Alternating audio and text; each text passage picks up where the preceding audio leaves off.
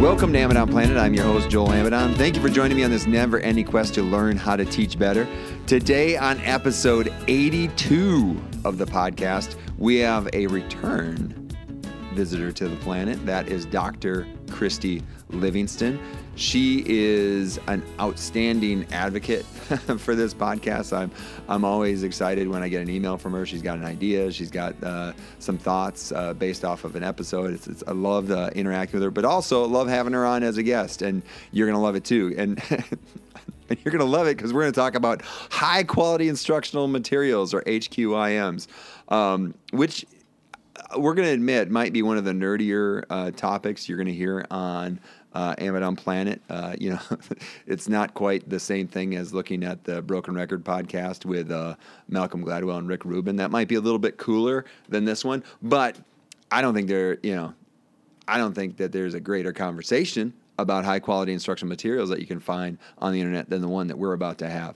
And and just Christy is very passionate about this topic, and that's what actually what led to this episode. We've been wanting to have this episode for a while. We were at the beginning of the semester, you know, talking about some things, and she's like, "I'd really, you know, kind of have a passion for this thing here, this high quality instructional materials." I've been kind of thinking about it, been advocating for it, I've been doing some professional development around it, and I'm like, "Hey, I was a field test teacher for some curriculum. I'm excited about it as well. Let's come together and talk about it." And just, and I hope that you can see like what the what the benefit of it, but not only for students, but for teachers, and also just for just for general learning. And I think also too, if ever I've had a chance to expose people to a curriculum, for example, I, I used this high school curriculum called Core Plus, where there was a problem in Core Plus that if you just walk through it logically, taught you how to do matrix multiplication. Now, some of you are like, well, what is matrix multiplication? And for any of you that remember it, it's where you take the row of a matrix, a row of a matrix, and you're going to multiply it by a column of the next matrix.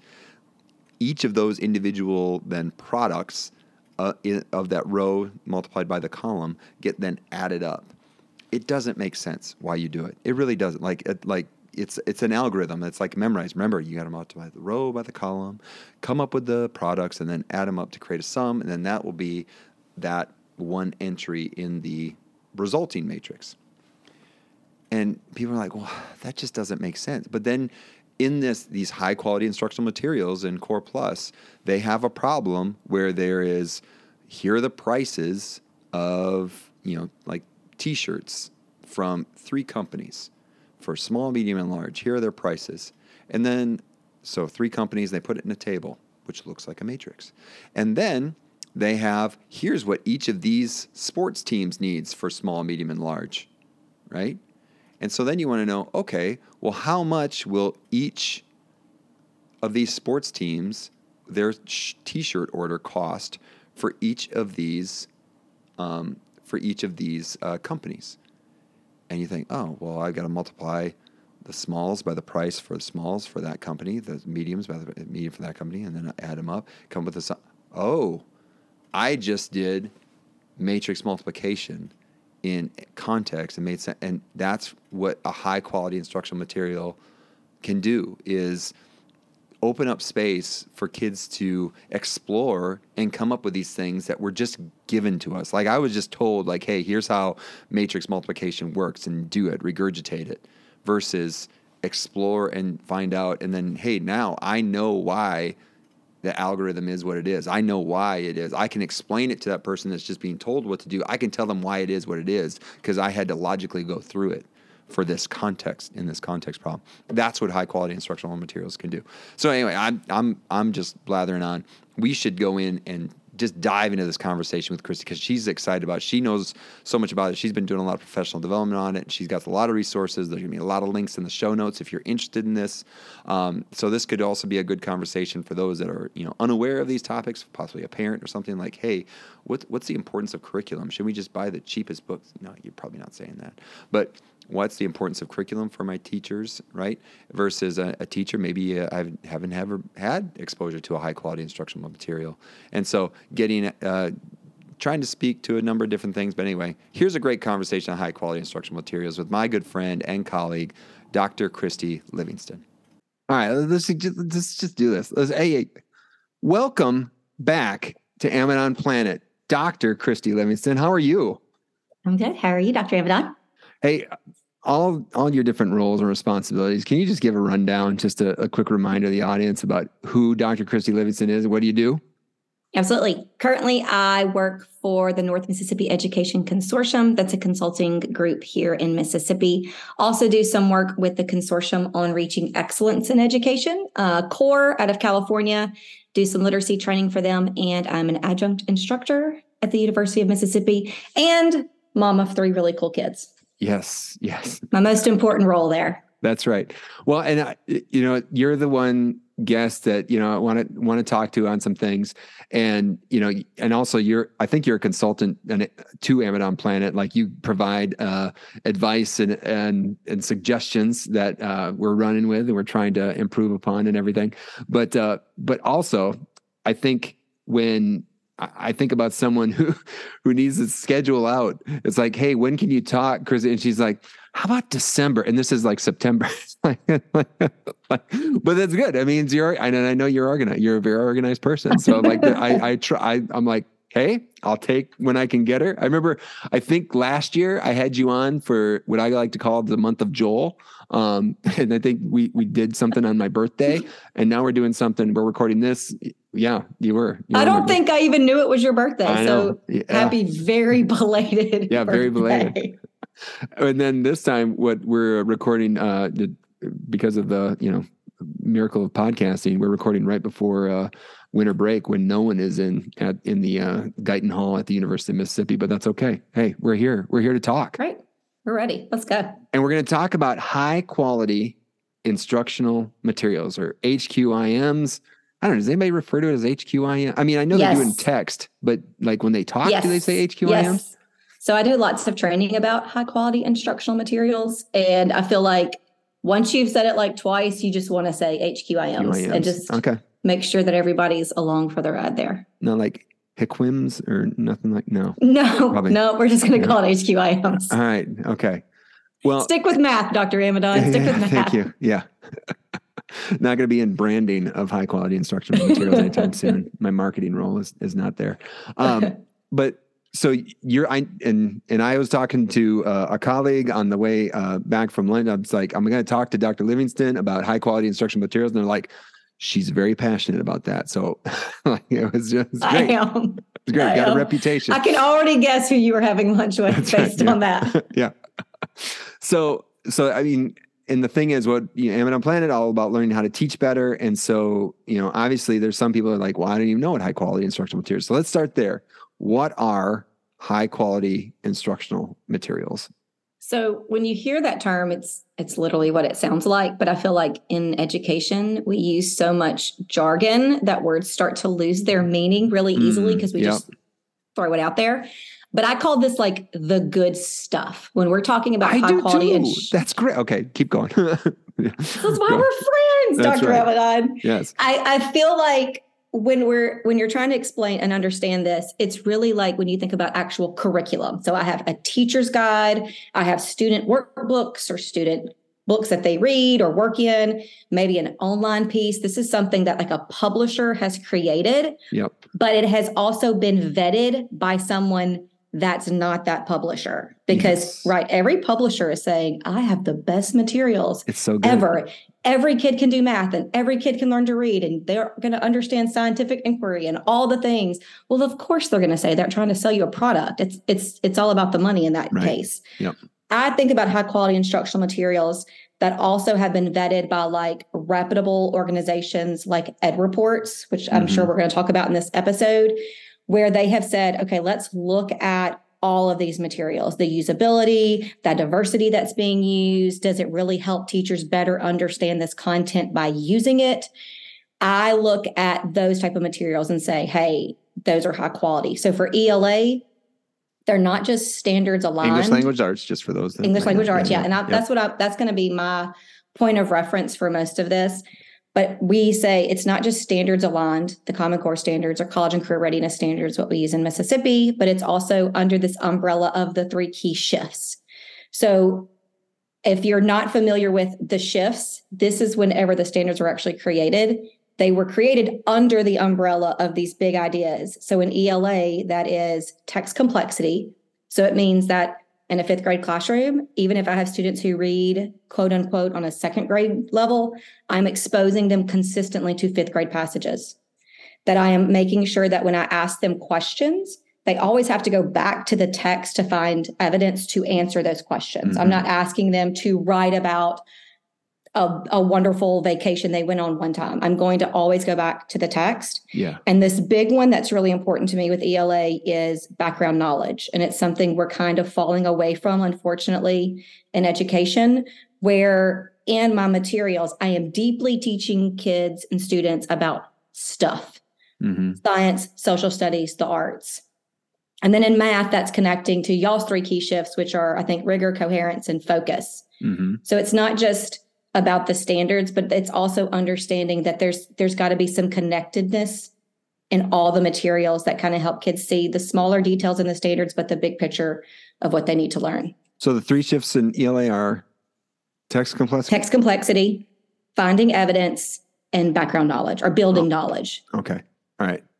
Uh, and so then when you're when you're going and looking at curricula, and you're saying like, does do we see these three shifts? And then how well do they do at it? And then obviously other things that you're looking at. Right.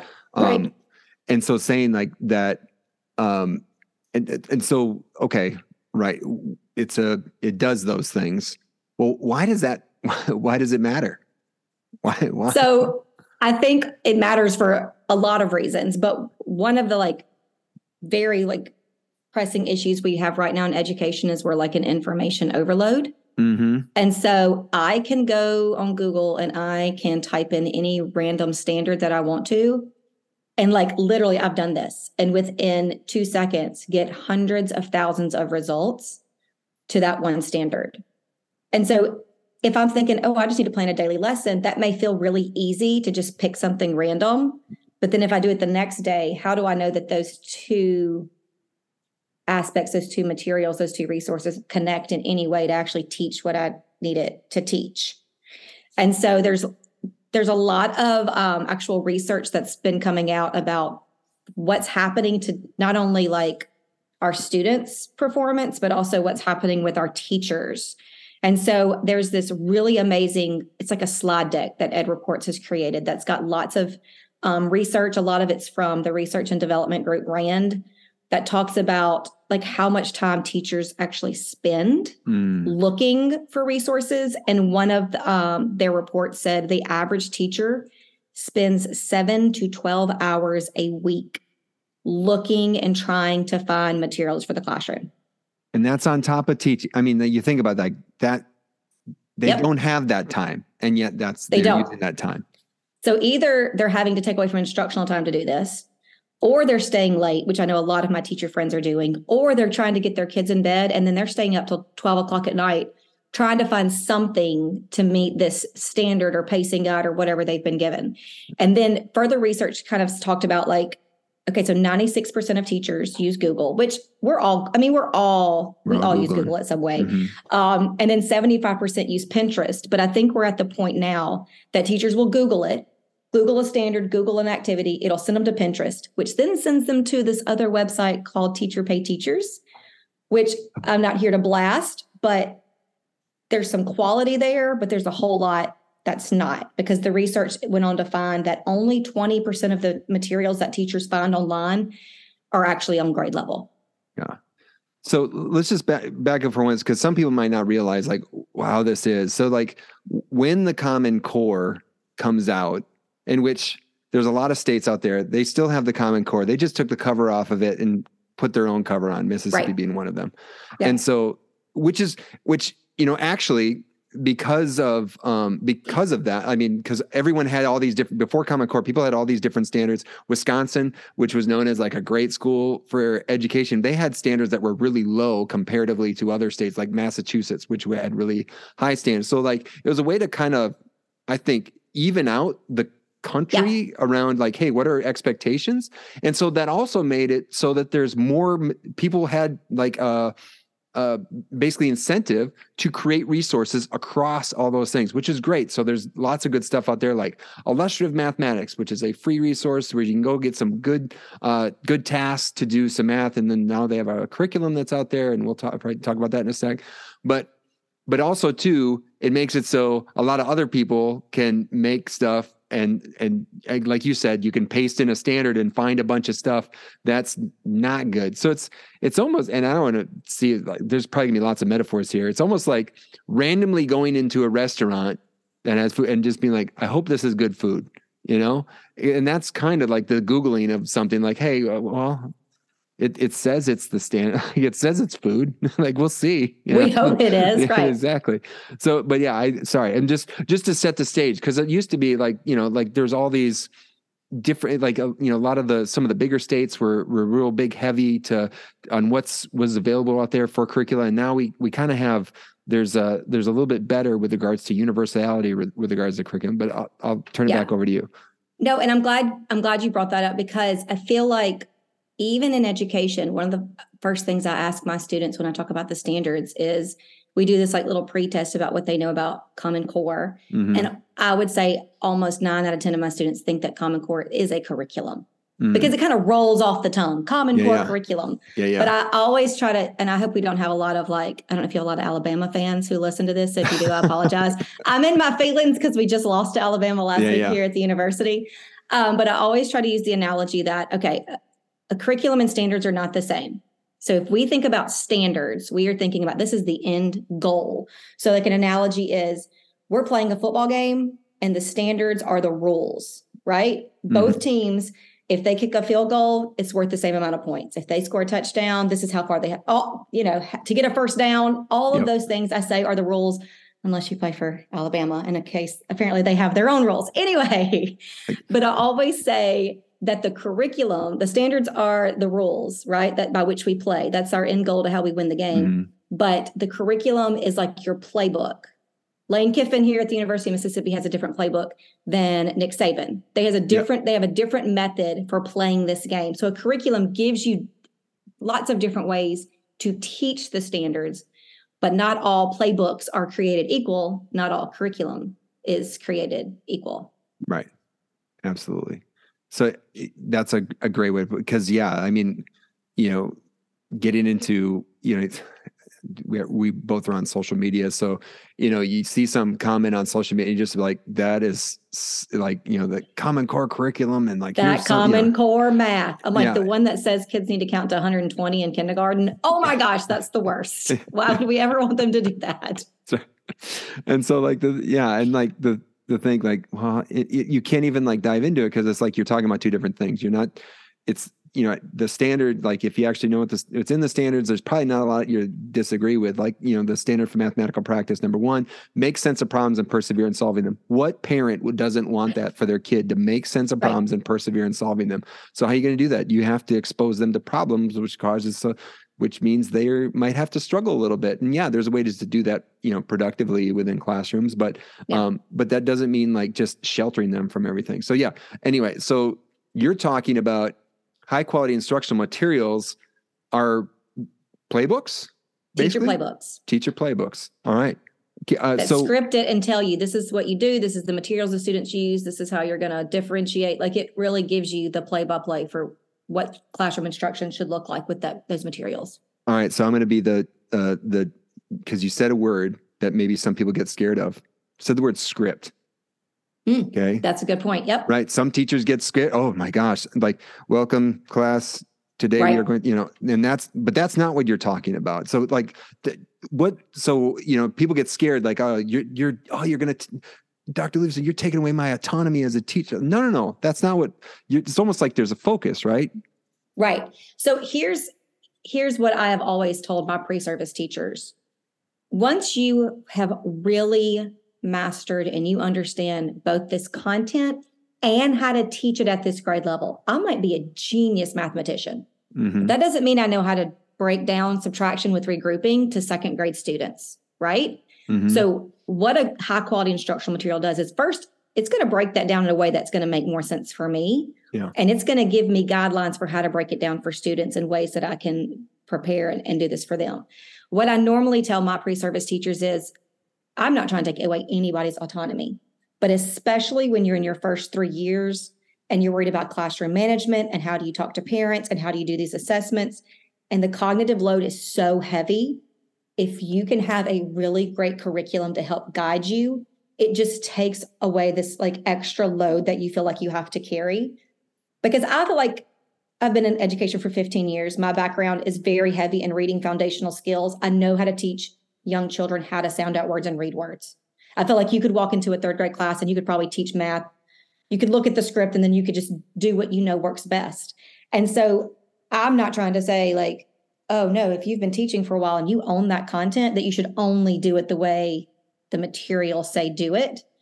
But it for those who are not 100% confident in that material and who are not uh, who've not been teaching for several years it's just extra like life jacket that keeps them afloat that helps them connect to their students and the materials should be coherent and connecting so the students aren't confused about well why did this worksheet have us do it this yesterday and then today you're teaching us a completely different way with a different type of material you're right yeah and i and i think and you know i said that um you know, jokingly like the script, you know, don't script the curriculum. But I mean, all of my great experiences in a math classroom teaching high school mathematics. I mean, I had one of the, uh, one of the um, NSF fund eh, when the original 1989 standards came out, and people were like, "Well, how do you do this?" Because the the math curriculum that we have does not does not match what these new standards say.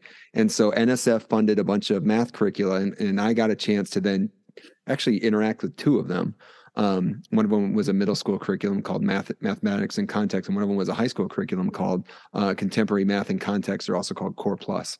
But it was like working in groups and everything in context and then the the like symbol manipulation algebra and it was actually like what would be the in the last math class that that you'd take? So rather than giving you a bunch of algebra or a bunch of geometry it was like a little bit of algebra a little bit of geometry a little bit of stats and probability and even a little bit of discrete. So it's like route planning and stuff like that. And it was like the last it was kind of like a like spreading peanut butter on bread. It was like let's have an even spread of math across all these subjects and then the next class built on that.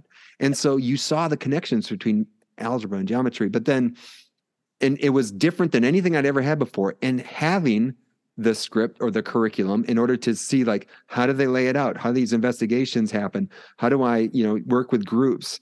And it laid it all out and got lots of training on that. And it was like i knew what i was going to be doing because i had a great curriculum but then to figure out how do i do that well with my students? That is where my my teaching like got in hand and, like and so you're saying going to a third grade classroom the first thing if someone said hey i'm teaching third grade next year like you'd be like okay well what's the curriculum, right? Was it because I'm not going to reinvent the wheel because lots of smart people right. got together and created some stuff. I always try to say, I'm, I'm just full of analogies today, apparently, but we always talk about we give strategies to students or we teach them strategies and we say, oh, we're just adding tools to your tool belt.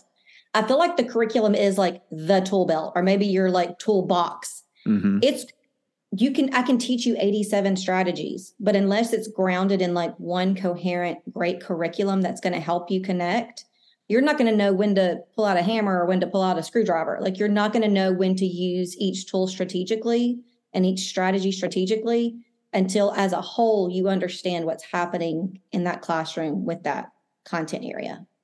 Let's go back to the football metaphor like on the opposite side would be, you know, just grabbing random pages of playbooks. Right. From, you know, 0 and 12 teams to undefeated teams, putting together and trying to slap it together and say, hey, that, here's something. That was a better analogy. I'm so you mad like I didn't come up yeah. with it. That was well, good. Well, I can see the wheels it. turning. Well, well, that's actually what it is. I mean, right? It's like starting with a good base. You gave the first metaphor, and then I'm I added to it. So there we go. Yeah. But it's like, um, you know, just knowing that there's when I had an experience, and I don't know if you knew this, I was a field test teacher for that Core Plus material. So I actually got to get in on conversations where they're talking about all the thought that went into this one algebra, you know, unit and the different investigations that were inside of the, you know, that investigations lessons and then altogether it was a unit. And like, and the the thought even to a single problem. And it's like versus you know you're talking about the you know the 12 hours that teachers are doing trying to find something where someone might have you know, just randomly put something together. And it's like it's like that that is that one problem is gold. And and like if how do we give access to that stuff? You know? and I, I, will say like uh, i say it a lot of times um, more specifically to administrators that and i know we're going to get in talking about lesson planning but curriculum writing and lesson planning are two different things different and jobs. teachers yep. are not paid to be curriculum writers so i always tell my pre-service teachers especially those that i work with that are student teachers when they start interviewing I always give them a list of questions like after the end of your interview, you need to ask that admin what curriculum is being used in that classroom for next year. Mm-hmm.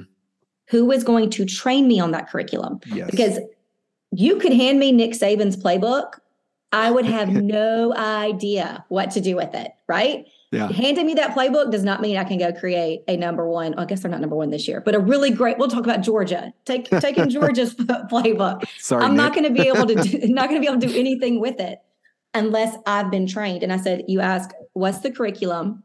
Who is going to train me? And what is the follow up looking like? Mm. Because when you have great curriculum, it should follow these very specific routines and procedures. But if you don't understand the bell work or the hook or how the closure works or what this assessment's tied back into, you're not going to be successful unless you have an experienced teacher there to help you. And I said, if you if you walk into a school and they say, "Oh, our teachers write the curriculum," I said, I'm not going to say it's not great, but as a first year teacher, you need more.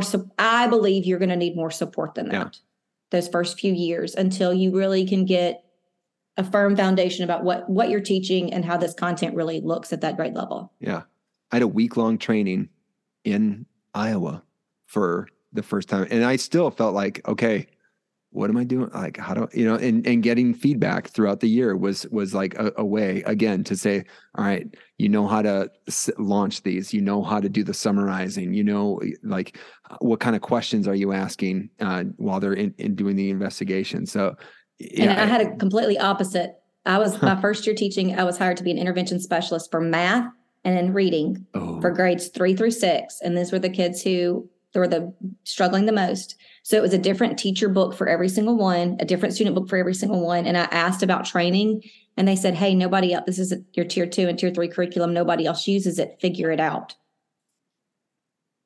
I won't tell you the disservice I did to kids those year that year, trying to just figure out how these materials even worked. Right. And that's the thing. No other, no other, you know, if you did that in any other job, you know, go to Target, you know, even like if you're the checkout person, figure it out. Like, Good no, luck. Come on, come on. People are gonna get a lot of free stuff. yeah, yeah. So, what are your? I mean, so you, what are your experiences though with high with high quality instructional materials? So, w- what have you been doing with them, or, or what is your experience with them? I, I've been keep blathering mine. So, a few um, a couple of years ago when Mississippi first started looking at doing high quality instructional materials and having a list here, EdReports has, um, if you've never been to the website, it's gold. You can type in most curricula like the consumer reports for education. It is. It's fantastic. Yep. and it's it's a nonprofit. It's people who were oh man they are just absolutely geniuses in the field and they use a very very strict rubric. It's not just oh i didn't like the way these pictures looked or this font. No it's like we go we get really deep into is it the standards aligned? Is it for math? Does it align to smps and the shifts? All the things. So I serve right now on an advisory panel for EdReports, but I also got a chance to help write the rubric for the Mississippi nice. review. Mm-hmm. Um, so that's when I really like got started getting those wheels turning about, man, this is way more important than I anticipated, like the curriculum. And I felt like that should be that should have been such an aha for me years ago. Yeah. But then I started thinking about what does that look like in my college classroom? Because, you know, at the university, we do lots of lesson planning. Yes. But I'm also at the point where my students could Google anything and grab a lesson plan and turn it in. And that doesn't take the thought process that I need for it to take for them to really become experts in this content area or to feel comfortable in this content area. So one um, HQIM that I've really gotten into using, and I think you mentioned illustrative math earlier because it's an open ed resource. Yeah. Um, open ed resource for those who are not familiar, it's just a free, high quality resource that's online. So I yeah. use it's called Core Knowledge, C K L A. It's a completely free um, ELA curriculum. And so I've started integrating that very strategically in my courses so that students can see hey, lesson planning really means you're starting with a really great curriculum and then you're figuring out what you're going to do from there. So it's almost like your lesson plan is an exercise in curriculum and action for the students that you've that are in front of you, right? And I'm, I'm I, I, her name has lost me, but I met with another um, professor at another university, and she said she calls it um, lesson prepping mm. because she says they're not actually planning the materials and planning everything they're going to do, but they're prepping to teach it based on the high quality way it's already laid out. And so I, I like that change in terminology. And when yeah. you get to the show notes, I'm going to send, I'll make sure to send you her name so awesome. we can give her credit for that. Well, and I guess too is you, you just, you know, quick poll. Like I'm thinking about like my top five lessons that I have done that I've executed, you know, and a lot of times I do them all, here. I creating, I, I didn't create any of them from scratch. None. Like they, they are from curricula that mm-hmm. I have then figured out how do I use it within the context that I am in. And like that, like I like the lesson prepping like that. So the way that that's looked in, I'll talk about my juniors and then my seniors. So um, I've had juniors that I have to teach understanding by design, which is um, a UBD lesson plan that we do here at the University of Mississippi. It's it's a lot. It's a lot of things. There are these 25 indicators that look at uh, planning and prep, instruction, assessment. It's really it really when they finish it, it looks like a like five days of a curriculum because mm-hmm. it's so in depth and it makes them think about every single step. So they start with like their concept topic standard then they then they plan the assessments that are going to show mastery and then they figure out what do my daily materials and instruction look like yeah and so for my juniors i've let them i've taught them how to write a ubd and then sent them forth to do it and like every class would be like you know they're stressed. They're like this is do you know how many hours this is taking? I have 120 pages. And yeah i hear you. Yeah lesson planning's hard. And then like the last two or three weeks of class after they've submitted and this is i only do this to my juniors but after they've submitted i then let them go online and look at like ckla or engage new york mm-hmm. at the mm-hmm. ela and math curriculum and say okay what if i had given this to you first and it's like light bulbs all across the room. They're like, you, I would have been done in a like a couple of days. Like I would have been able just to, I would have had all my resources. I would know exactly what assessments I was giving. I would know like there's differentiation pieces already listed here.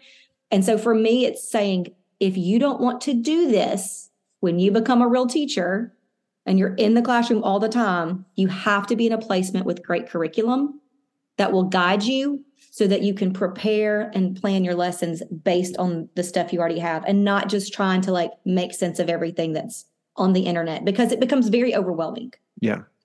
Well, very overwhelming. And then, you know, half the stuff you're dealing with is not good stuff, you know, like the, and you're, and trying to, yeah, trying to put it all together. That, that is, that is the frustrating piece, you know, that is the frustrating piece. And that, and I guess just from what I say, I never actually planned units. I planned a lesson when I was a uh, in in my undergrad, and because then we, we we looked at curricula, we looked at curriculum and saying like, well, what what's what does a good curriculum look like, and like how do I make sense of it, right? And how do I right. learn how to read it and see what what's available within it, right? Um, that that was the kind of the main emphasis. And the research I was talking about earlier of where, you know, teachers are spending all this time on Google and Pinterest and hours. And I I I want to make sure I'm clear. I'm not faulting teachers. If the teachers are not handed good curricula and they're not trained on good curriculum, that is not a teacher, that is not a teacher Absolutely. level issue. Mm-hmm. That is something they have zero control over. But the research found that of the 720 hours that kids spend on assignments in a year, 581 of those were not quality. Mm. That's a yeah. lot of time sitting in a class. So I think I think COVID kind of showed a lot of this. These packets students were bringing home mm-hmm. that were just cute font and cute graphics, but yeah. no real content. Mm-hmm. I think that kind of shone a light on man, what are we doing with these kids in this in the school? Yeah. And so well, now for like, go ahead. No, I was going to say, uh, I have a former instructor who did a lot of research on materials and like looking at the the capability, and he had like a whole database that he looked at, like curriculum and and so materials, and some of them high quality, some of them not. But just looking at the potential, like what you're saying is like not engaging with quality stuff, and he's like, you know, there's things where you know, think about it from a math perspective where you're doing exercises, you know, and a lot of people can remember like when you had to do the 50 problems, the odds are in the back of the book, right? And that sort of thing versus like engaging with like a single high quality problem that's really getting you to think like there was one that we did in uh, one of my curricula where it said like there's some expansion like looking at expansion joints on a on, on a, uh, um, a railroad uh, what I can't uh, what are the things? What is a rail? What is a train going? Railroad, railroad rail, track, yeah. railroad ties. Yeah, the track, track. Thank you. Oh my gosh, expansive joint like, on railroad track. So if that wasn't there, like, and it, it, expanded, like, got hot and expanded, and like, and like added like so many, like, uh, like a couple millimeters, like, what would happen? And basically, like, kind of would go up, and like, and you figure, oh, it's kind of like a right triangle, and like, you figure if that's a new hypotenuse, what would happen? And it was like, there's a lot of thinking there, but it was a single problem and it was kind of a cool problem because you think like, well, why do expansion joints exist? You, so you're getting a little bit of science there, a little engineering, mm-hmm. and then you're figuring out the math of it. And so it's like that one problem, that one Pythagorean ends up being a Pythagorean theorem type problem, like was more does more to like get you to think about uh, all those concepts and things that are fitting together versus if I had to do 12 problems all out of context, all on Pythagorean theorem, but all I'm doing is regurgitating an, an algorithm mm-hmm. and I don't know how to use it in real life. Right. And so, so it's Jeff, almost like going back to depth of knowledge. The yeah. DOK one, that not great material just keeps you in. Yeah. And as a new teacher, you don't realize that you're just making them stay at this basic level, whereas that probably took them DOK three, and they really had to activate a lot of stuff in the brain. Yeah, yeah. To really understand that concept. There's potential, and like a lot of the stuff that you're saying, if it, you're surprising you're not high quality, like there's it's lacking potential to get you to those higher levels of thinking. Sorry, yep. I interrupted you. No. And so so for juniors, they they went through that. So now I have those same juniors that I taught last year. Now they're student teachers in a classroom and they've been told like when you turn in your UBD, I don't want to see one teacher pay teacher material. Yeah. You're in a school that has curriculum, whether it be high quality or not. Your goal is to dig through that curriculum and figure out how to pull and really make the best of it for these five days that you're going to teach. And so um, for my seniors that I teach in an ELA class, instead of having them write less ELA lesson plans or pho- like a phonics lesson, I let them look at like CKLA or West Virginia Reading First, which is a phonics uh, intervention program. And I do a lesson, I model a lesson for them. They pretend they're second graders and we do the whole thing. Mm-hmm. And then they have they have a week that they have to take a lesson and they have to completely prep and they come back and teach it to a, a partner the next week. And I, it's one of my favorite activities because you see how deep their understanding is of phonics based on how well they had to learn how to do that one lesson. Uh, and we also do like this concept of lesson dissection, where we take a unit from CKLA or we take a lesson and we look for the three shifts and we look at the standards and how is that standard broken down and how is vocabulary brought in and how do they engage with vocabulary and what does the assessment look like? And to me it's way more valuable for them to be able to look and talk about where they're seeing the great stuff and what they and then they have to talk about what would they what would they change? Would you add mm-hmm. technology? If you would what would you add? How would you differentiate? What about your kids who can't sound out words on the page so it makes them i feel like in a more real world way think about what does this look like next year when i'm handed a program and I have to figure it out and have to figure out how to teach it in an engaging way to my students.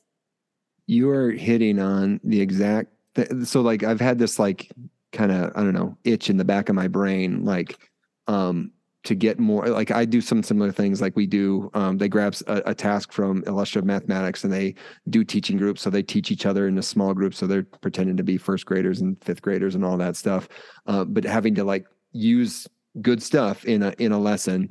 And then those are things also that they then might use in the unit but still not doing it to the extent of you are with the right thinking about uh, using high quality instructional materials and going to the next level of like giving them like experience of taking that uh, taking that uh, curriculum and thinking about well what's good about it what's bad about it like what is it doing the things that we're looking for You could have then them find SMPs in action, Dr. Yeah. Amidon. smps in action I'll send you all my rubrics. well yeah and that's the thing you know like we want them to use those pro- uh, you know standards for mathematical practice and wanting them to well what does it look like to you know think about somebody else's reason or you know critique uh, i can't remember the exact wording but it's like uh be able to do some reasoning about a problem but be able to critique the reasoning of others. And like well what does that look like in my teaching right? And so you know what kind of you know open-ended questions and things like that might be and what kind of problem math problem is going to provide a, an environment for tho- that kind of exchange to happen versus like well what's the answer it's five great you know like and that's that doesn't do it right that doesn't quite do it We talk a Um, lot in education about the gradual release of responsibility. The I do, we do, you do. oh yeah I say I do, we do, y'all do, you do. But like having a great curriculum is like the ultimate I do. Like if they like if they're trying to figure out standards for mathematical practice and they see what that looks like, like in a really great curriculum, that's an I do. Someone's written that for them. Mhm. And then you can transfer like, okay, well, what if I gave you a curriculum that wasn't great? How would you tweak this to make Right. it as high quality? And then what if you and if you did have to make it on your own, but they have to see a really great model first right before they're going to be able to do it on their own. Yeah, I remember um, way back in the day, uh, Ben Affleck and Matt Damon. They talked about like one of them talked about what was their favorite book. It was the Strunk and White uh, Elements of Style book, and it's like, well, you got to know the rules before you break the rules, right? You got to know you got to you got to know what it looks like, right? You got to know what this thing Yeah. is going to look like first before I deviate. And so having those images of what high quality instructional materials look like, and then now being able to adjust it and make those decisions to make it better fit my context or or or even to there's a gap because we're doing this and it's not in there and now how do I fill that gap? I don't know how to do that because I've seen it, right? Yeah. So um you know, and I think we bounced all over the the questions I sent you, but um so I mean, we talked about the time piece, we talked about like thinking about process. I don't know what what what else did you want to fill in because I know we have a, a limited amount of time here. I just think like I don't know if you're a pre-service teacher or an in-service teacher and you're listening to this. Like if you're an in-service teacher, the first thing I would do is go to the EdReports website and I would type in the curriculum that I've been given and I would just look to see is there a report there and does it get the green light or not? And there's I don't want teachers to think I think there's one perfect program for every single group. There's There's, not, no yeah. there's no one curriculum that's going to meet the needs of every single student in a room. But if you can have that great foundation, it's so much easier to fund Yeah. the time and supplemental resources to help students as needed. And I I don't I don't think this is the the one fix for everything, but I'm I'm just like if every classroom, if we knew every classroom at least had quality materials, Mm-hmm. like at least we had that, I'm just wondering how much other issues it would alleviate in the long term. Like teachers are getting burnout trying to just make plans Yeah. constantly. It- and then thinking about that time that you not have to search for stuff is time you can think how to better I connect with students or even like I'm hanging with my students I'm building relationships with my students. And like then that makes it when I'm actually doing the like the, even better those those connections. Um I actually just had an experience with a, a a student talking to me about she had a need with a student and then hey there's these like things in her curriculum that she hadn't used before she started implementing them and then all of a sudden like they're seeing some connections because it was like a little extra dose of some math that that those kids needed and all and seeing results you know and like what do you know you know So, like we talked about earlier, like just having the curriculum's not enough. You have to be trained on it. Uh, I don't know if you're a fan of Schitt's Creek, but um, I want to I want to have this very link so on your uh, on this podcast episode. But there's an episode where David and his mom are trying to fold in the cheese, okay. and all his mom and like it, I've always equated it to a curriculum. And David's like, mom's Moira's like, fold in the cheese, and he said, "What does that mean? Do you like do you fold it sideways? Like, what do you do?" And she's like, "Here's what you do." You fold in the cheese. And all she does is keep saying, fold in the cheese. And he's like, I'm done here. And I said, when you hand teachers like a great curriculum, if you don't actually show them how to use it, Yeah. you're not giving them anything that's actually helping them because Right. all curriculums give you enough that you could teach that content for like seven hours a day and still not be done. yeah So you need that support. So there's another website called Rivet, and we'll we'll add it in the show notes. But it's a lot like EdReports, except its own professional development providers. Ooh. So Nice. instead of saying, okay, well, we adopted Envision Math, I need someone to come teach me Envision Math that knows Envision Math. Yeah. This Rivet website, you can type that in in your state and it'll say, here's the people that we have vetted, that we can vouch for, that we have used a rubric and graded their materials that can come and train you.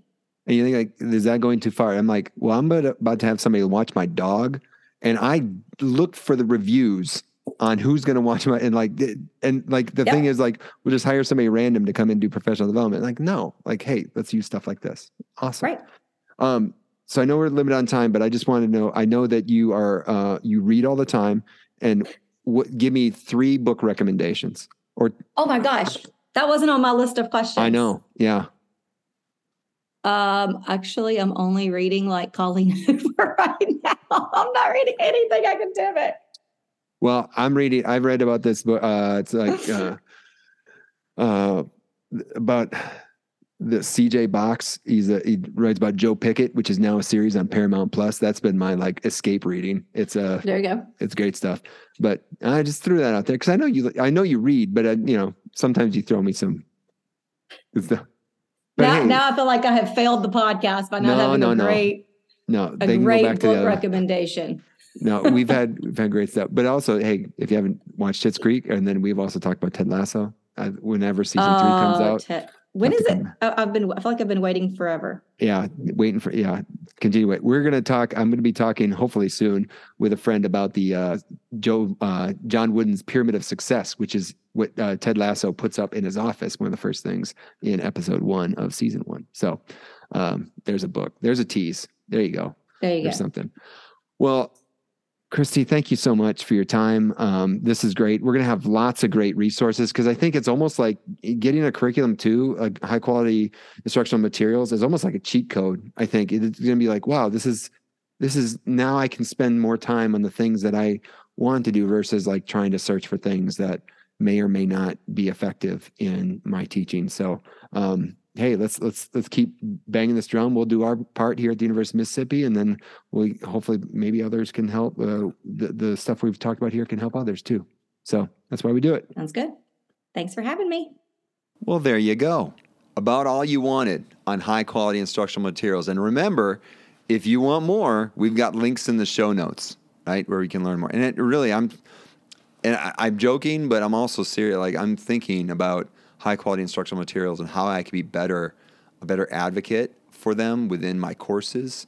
And what I do, like I, I always talk about like students using good tasks or juicy tasks. I have a, a book uh, reimagining the math, uh, the mathematics elementary mathematics classroom uh, where they talk about juicy tasks and I find I point out locations where they can find juicy tasks and those are like high quality instructional materials but I need to be a better advocate for them because so much time can be opened up into thinking about how best to use materials and rather than finding materials. And and that's and, and then that also goes to developing better relationships with students and stuff rather than focusing all this information uh, all this time and attention on finding materials in order to teach uh, teach the content. So that's good. All right um, this felt like a big mailbag episode like hey what are high quality instructional materials? So i'm not we're not going to do a mailbag today but hey if you have any mailbag question we got one for the next episode uh, that i'm excited to talk about. It's kind of a kind of a tutoring or like how do you deal with uh, teaching situations within classrooms or even in a tutoring situation? What are some things you can do to help that? We're going to get to that on the next episode because i think this one went long enough. All right so if you do have questions, comments, or suggestions, you can send them to joel at amidonplanet.com. Love to have them, love to respond to them. Um, and that would be a great way also to support the program because I think that's kind of a way to get some personalization. So again, if you're a frequent listener to this podcast, which seeing that you are, um, there's lots of people listening out there. Go ahead, send it, send an email to JC Amidon or Joel, Joel at amidonplanet.com. That's a different email address I was trying to give you. Uh, you can again find the show notes for this episode at amidonplanet.com forward slash episode 82. Uh, you can also subscribe, rate, and review and share this episode, which will allow more people looking for similar content to find it. We're starting to get into um, some of the um, I guess the algorithms and stuff, so people are getting recommended or something. We appreciate that. Uh, keep growing and growing. As always, you can follow at Amidon Planet on Instagram, Twitter, LinkedIn, or like the Amidon Planet Facebook page. You can also um, subscribe to the Amidon Planet download. You can find that email list subscribe button at amidonplanet.com. There's there's buttons all over the place. Uh, we're we're trying again trying to get that thing launched. Um, that seems to be a, a, a pretty consistent theme in this at the end of these podcast episodes. But hey, it's coming. It's coming. Anyway, and finally, thank you for spending some time on Amidon Planet. We want to thank uh, Christy for spending some time on Amidon Planet, sharing her time and ex- expertise. Thanks to Matt Mifflin for the music in this episode. And finally, thank you to all of you out there for l- learning how to teach better and to be the good in the world for, and by in- investing in the lives of others. This world is a better place because you have decided to use the gifts you have been given to serve others. Thank you for all that you do. Peace.